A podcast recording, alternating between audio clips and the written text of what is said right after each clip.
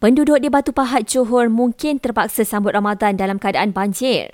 Pegawai daerah Batu Pahat memaklumkan berita harian, daerah itu belum memasuki fasa banjir termenung. Perikutan masih merekodkan kemasukan serta pergerakan air yang besar. Jelas beliau kerja-kerja pengepaman air bah lebih mudah dilakukan apabila banjir memasuki fasa termenung. Namun Jabatan Pengairan dan Saliran Johor sudah kenal pasti lokasi yang airnya sesuai dipam keluar lebih awal bagi mengurangkan paras ketinggian air.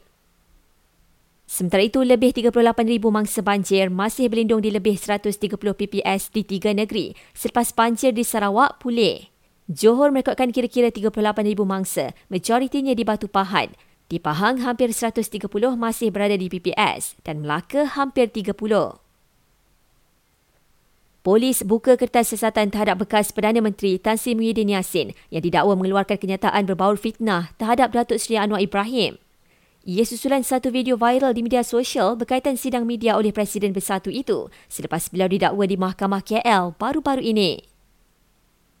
Kementerian Pembangunan Usahawan dan Koperasi rancang laksana beberapa program keusahawanan yang beri manfaat kepada lebih 12,000 siswa sah melalui program di bawah Protege. DBKL mengeluarkan lebih 1,500 kompaun atas kesalahan merokok di tempat awam di ibu kota hasil operasi bersepadu dengan KKM pada dua bulan pertama tahun ini.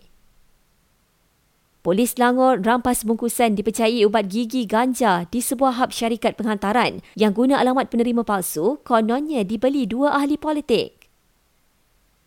Dan Jabatan Perdana Menteri menjelaskan, viral kononnya Datuk Seri Anwar Ibrahim mengumumkan cuti umum esok sempena kemenangan Tan Sri Michelle Yeoh di Anugerah Academy adalah palsu.